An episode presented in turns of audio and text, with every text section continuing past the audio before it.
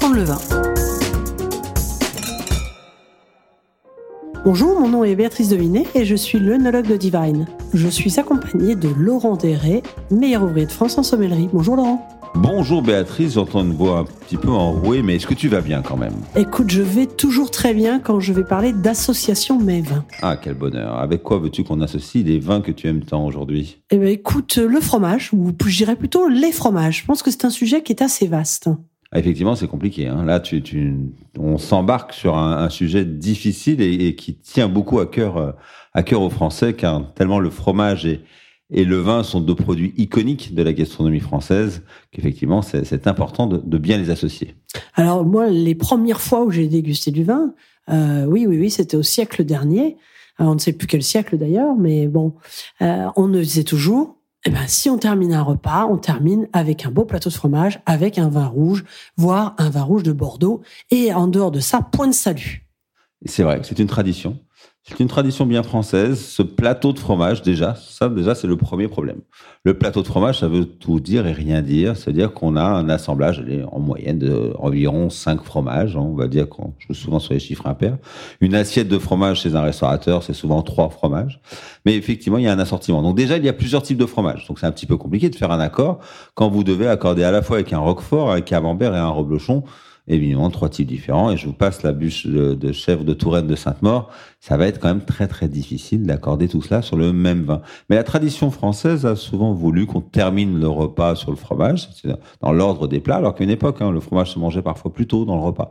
Mais là, il arrive le fromage après la viande. Alors je vous laisse imaginer le repas dominical, euh, traditionnel, voire le repas de fête euh, traditionnel où on a euh, où on attaque le repas sur une bouteille de champagne, pourquoi pas l'apéritif, parce que nous aimons ça, les bulles champenoises. On suit avec un vin blanc sur les entrées, pourquoi pas sur le sur le, poisson, la Saint-Jacques, et puis arrive le, cette belle pièce de viande, la côte de bœuf qui arrive, et puis on sort ici une belle une belle bouteille. Tu parlais, pourquoi pas d'un magnifique Pauillac de Bordeaux. On est vraiment dans le repas traditionnel. Puis arrive le fromage. On a déjà dégusté trois vins ou au moins deux. Et puis, est-ce qu'on a vraiment toujours envie d'en ouvrir un quatrième? Pas toujours. C'est un moment du repas où, où la conversation euh, s'envenime un petit peu, le ton monte un petit peu, les voix sont un peu plus fortes. On a un ou deux verres dans le nez et on a et on a plutôt forcément dans la dégustation et on a souvent envie de continuer sur le vin rouge qu'on a tant apprécié avant et on remet une bouteille ou on finit la bouteille d'avant selon le nombre que nous étions et ça fait partie de cette tradition de continuer au vin rouge, arriver au fromage. On a tous passé de bons moments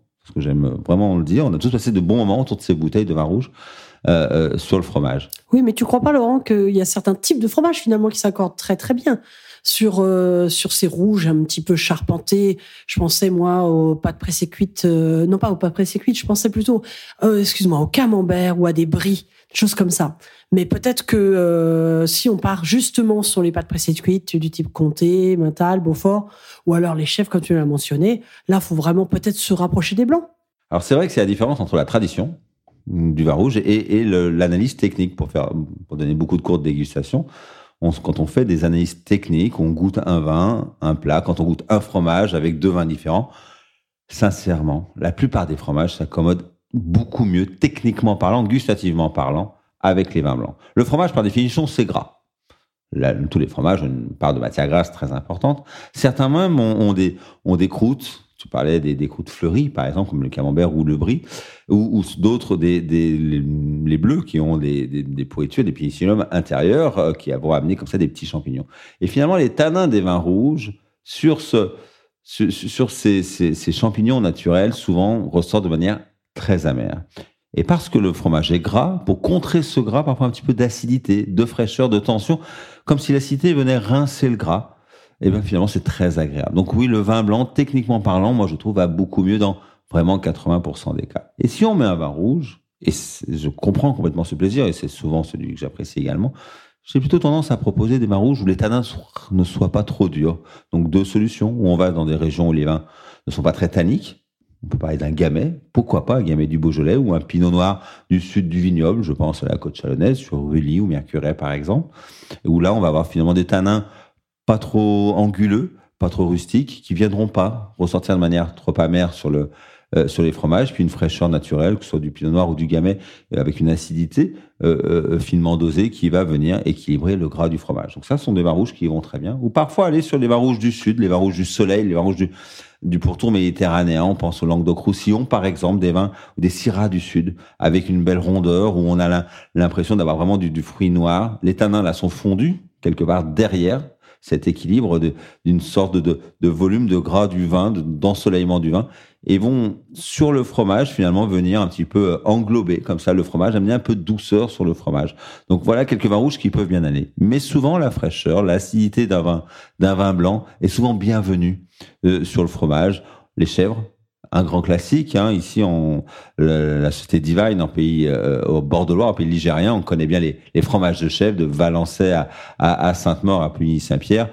On, les fromages de chèvre apprécient les vins blancs, les vins blancs entre autres du Val-de-Loire. Je pense au Sauvignon, qui a du caractère, du caractère aromatique. Ne jamais oublier, le fromage est un est un est un aliment très aromatique J'aime dire parfois qu'il pue bon, mais souvent il pue tout court. Hein. Il a quand même des, arômes extrêmement intenses et, il faut quand même des vins blancs rouges qui ont un potentiel aromatique pour les soutenir et une belle fraîcheur, belle acidité. Je trouve que le Sauvignon, en pays sans serroir, en, pays berrichon, nous, nous offre de beaux accords. Les Chardonnays, Chardonnay du sud de la Bourgogne, de Saint-Véran, de Pouilly-Fuissé peuvent l'accompagner et même Pouilly-Fuissé, un peu plus de rondeur, plus d'onctuosité, comme à Meursault, comme à Puy, comme à, la Puigny-Morachet, par exemple, le cœur de la Bourgogne, la Côte de Beaune, on va faire des vins blancs avec un petit peu plus de, de volume, de gras, et allons sur des fromages avec un peu plus de volume et de gras. Et là, je pense au reblochon, je pense au fromage de Citeaux, je pense à l'abbaye de Tamier, fait par ces moines qui nous donnent des fromages de vache avec un peu plus d'onctuosité. Et là, on va chercher des vins blancs avec cette onctuosité. Donc, souvent plus facile. Les vins blancs un petit peu secs, un petit peu vifs sur les fromages de chèvre, des vins blancs avec un peu plus de caractère sur des fromages de vache, un petit peu coulant. Quand les fromages sont très affinés. Un camembert qu'on a un peu trop oublié, c'est très compliqué de l'accorder. Il domine, il devient rustique et finalement il va gâcher un petit peu le vin. Donc le vin, allez, ne mettez pas la plus grande bouteille de votre cave sur un plateau de fromage. Souvent c'est le fromage qui gagne. Euh, euh, les rares fois que c'est le vin qui gagne, c'est vraiment quand le fromage a peu de goût sur les pâtes euh, fraîches. Hein, sur un fromage de chèvre frais, là, vous pouvez mettre un, vin qui a du caractère. Généralement, il va l'emporter. Et les fromages très forts en caractère, comme le roquefort, comme les pâtes persillées, elles, on va venir les adoucir les adoucir avec des vins liquoreux, des grands portos, des grands bagnous, voire des grands sauternes font toujours des accords très intéressants sur les roqueforts, même de caractère, où la sucrosité, comme un petit peu une touche de miel sur le fromage, vient le, calmer un petit peu et ça donne des accords très intéressants.